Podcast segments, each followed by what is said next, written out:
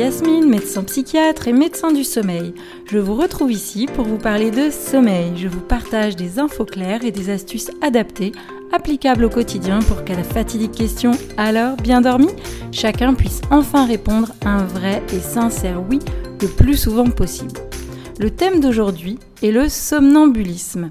Alors c'est un mot très connu qui est vecteur de tout un imaginaire autour de lui, mais est-ce que vous savez vraiment ce que c'est? Pourquoi et quand survient le somnambulisme, notamment chez les enfants, et que faire quand on y est confronté? Est-ce que c'est pour la vie? Est-ce que c'est grave? Est-ce que ça se soigne? Alors, autant de questions auxquelles on va essayer de répondre. Le somnambulisme est depuis longtemps un phénomène fascinant de par son étrangeté. Imaginez votre enfant de 6 ans qui, pendant son sommeil, s'assoit dans son lit, les yeux grands ouverts, se lève et se met à marcher tout en gardant un visage totalement inexpressif et un regard vide. Le plus souvent, le somnambule reste dans son lit, mais il peut arriver qu'il aille jusqu'à déambuler dans la maison, descendre les escaliers, faire des activités du quotidien, avec parfois un risque de se blesser, et il peut même sortir en pyjama en plein hiver. Alors cet épisode de somnambulisme dure de quelques minutes à maximum 30 minutes. L'enfant a généralement une amnésie totale de cet épisode. Les adultes somnambules, eux, peuvent plus fréquemment s'en souvenir. Voilà un petit peu euh, le tableau du somnambulisme. Alors, c'est en fait un, un, trouble du sommeil pendant lequel la personne, enfant ou adulte, effectue des actes moteurs complexes, parler, faire des actions, marcher, écrire, dans un état intermédiaire entre le sommeil lent profond et l'éveil. Ce phénomène se manifeste généralement entre 4 et 8 ans.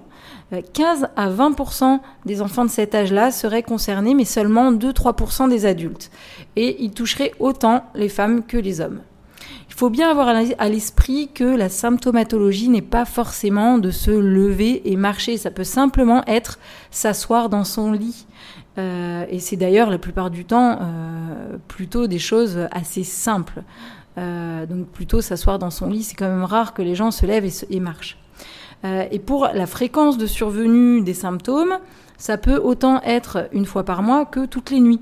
Donc vous comprenez que les conséquences du somnambulisme sont très variables. Il y aurait des prédispositions génétiques puisque 80% des patients atteints euh, de ce trouble auraient au moins l'un de ses deux parents également atteints. Alors, le somnambulisme chez l'enfant n'est pas un signe de trouble psychologique particulier. À savoir que euh, euh, à la fois le somnambulisme mais aussi les terreurs nocturnes euh, seraient favorisés par le manque de sommeil, un, moment avec plus de stress, voire éventuellement un effort physique inhabituel ou encore la prise de certains médicaments.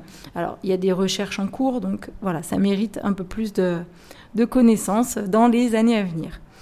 Euh, il y aurait également euh, des facteurs qui pourraient favoriser le déclenchement d'épisodes, comme par exemple un bruit soudain ou encore euh, des facteurs qui les rendraient plus longs et plus sévères, comme la prise d'alcool.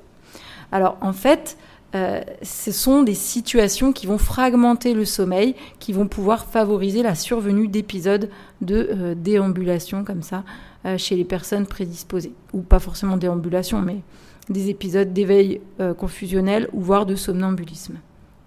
Donc le somnambulisme appartient au groupe des parasomnies du sommeil lent profond.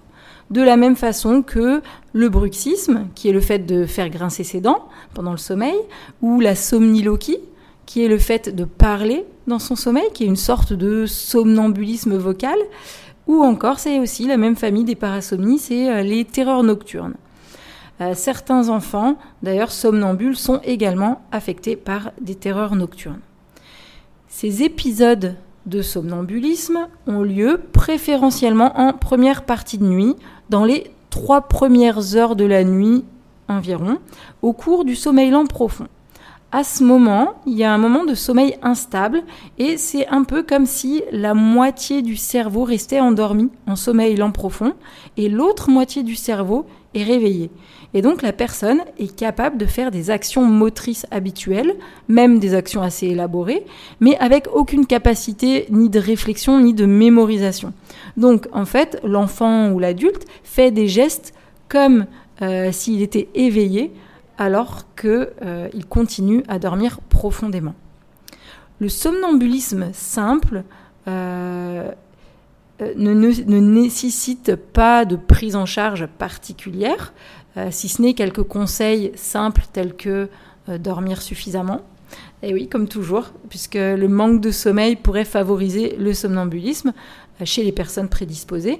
Et donc, d'un autre côté, le somnambulisme lui-même induit une fatigue de par des nuits plus agitées et moins récupératrices euh, que pour les dormeurs classiques. Donc on voit que ça peut un petit peu s'auto-alimenter. Euh, on peut conseiller aussi, euh, quand le somnambulisme est assez simple et peu fréquent, et qu'il ne nécessite pas de prise en charge médicale, conseiller de dormir par exemple en pyjama pour pas se retrouver tout nu dehors, on ne sait jamais, si vous sortiez dehors. Euh, de plutôt sécuriser la chambre si besoin pour pas risquer de se faire mal, euh, ou aussi apprendre à se relaxer avant de se coucher et, se relaxer même tout au long de la journée, hein, puisque comme je vous l'ai déjà dit, bien dormir se prépare aussi dès le matin. Donc tout ça, c'est des choses qui peuvent aider à diminuer un petit peu la fréquence et l'intensité des épisodes. En revanche, il est conseillé de consulter un spécialiste du sommeil quand il y a au moins un épisode par semaine ou bien qu'il peut y avoir des gestes potentiellement susceptibles de mettre en danger soit le somnambule lui-même, soit son entourage.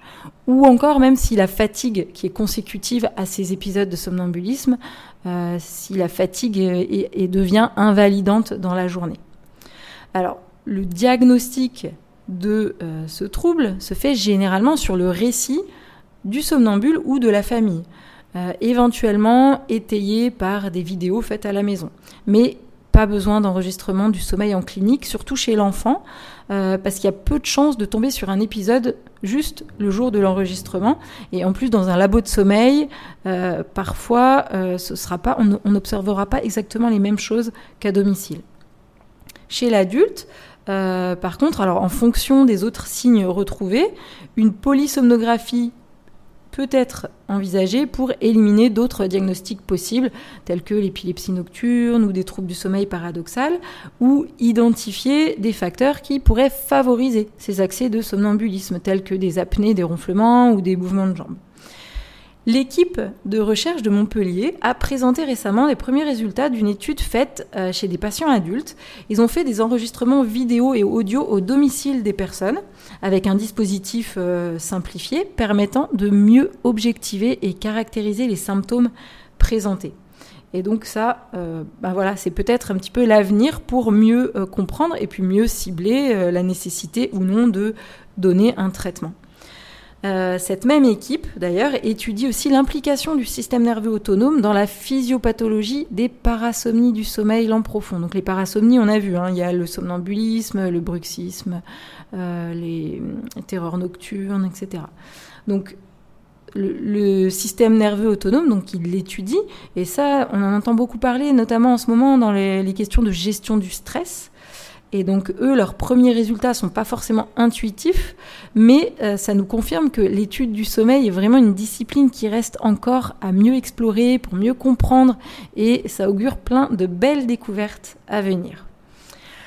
Alors maintenant, comment agir face à une crise de somnambulisme? Il n'est pas conseillé de tenter de réveiller le somnambule parce qu'il pourrait se retrouver euh, complètement désorienté. Imaginez que vous êtes réveillé pendant votre sommeil lent profond, euh, c'est hyper difficile, euh, vous êtes perdu. Donc on évite de réveiller le somnambule et juste on peut lui parler doucement tout en lui suggérant de retourner tranquillement dans son lit. Alors bien sûr, s'il se met en danger, vous pouvez réagir un peu brusquement pour l'empêcher de se faire mal. C'est très rare, mais on est d'accord que euh, si vous le voyez en train d'enjamber la fenêtre, bien sûr on réagit vite et on stoppe ça.